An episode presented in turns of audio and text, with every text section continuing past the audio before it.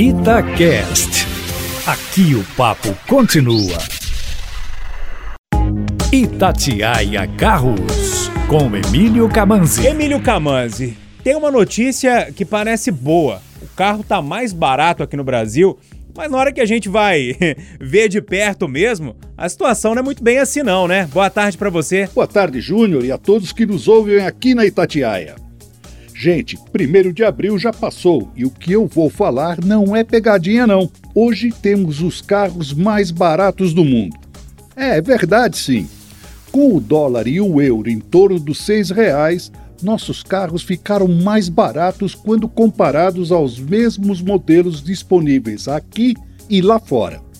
O Nissan Kicks SL PackTech, o topo de linha, por exemplo, aqui custa R$ 108.790.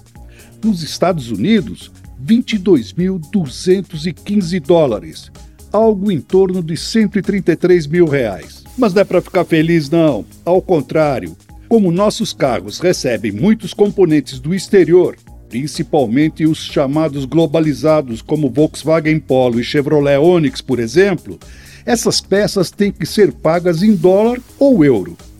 E é aí que pega pra gente, pois como a fábrica precisa pagar mais pelos dólares para comprar os componentes, isso acaba sendo repassado para o preço do carro aqui.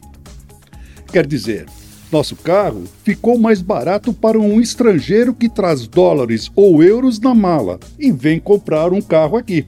E como desgraça é pouca é bobagem, a gasolina, que tinha baixado de preço pela pouca demanda no mercado, deve voltar a subir. A Petrobras anunciou esta semana um novo aumento de 12% no preço do combustível nas refinarias. Ou seja, assim que essa gasolina chegar aos postos, vai voltar a subir. Bacana, Emílio. Mais informações lá no seu site? Isso mesmo, Júnior. carrosconcamanzi.com.br. Um abraço.